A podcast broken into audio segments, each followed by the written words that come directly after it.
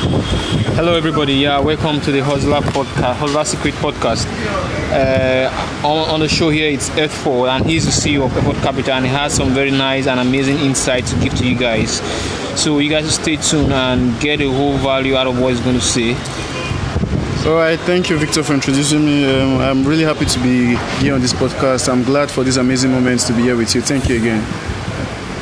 Yeah, yeah, yeah. Thank you, thank you, thank you. So, F4, uh, a lot of people complain about how they go through a lot of stress and they're trying to live a comfortable and happy life, a work-life balance lifestyle. Could you just tell them some little insight of how you've gone this how you're able to do this in your own business and gotten to this uh, level of success you have at the moment? Okay, okay. I think the problem is, in my view, in my view again, the problem is, I, I actually do not believe in work-life balance. I, I, I feel that people who say such things are people who are trying to escape the the work required to actually have a fulfilled work.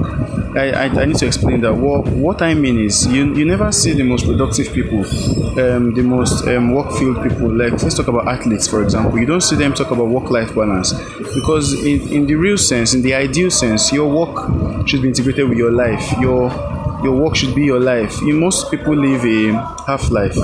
Half of their life is um, half of their life is their work. The other half is their life. This means that the first half is work is what they do to survive every day, and the life is what they do to enjoy their real life. So that's how they segment it, and that's why they are not happy. That's why they want to have a work life balance. So, with less work and more life, they feel they'll be happier, but that's not the truth.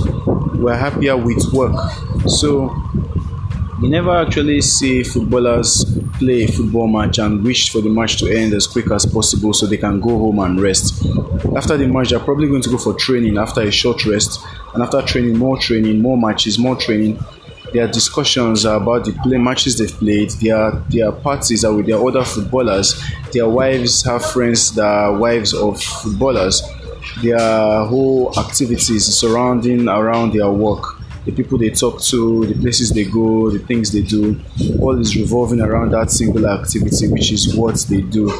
So you have to stop thinking about your work as a source of income. Instead, see it like your livelihood, the reason you're here on earth. Thank you.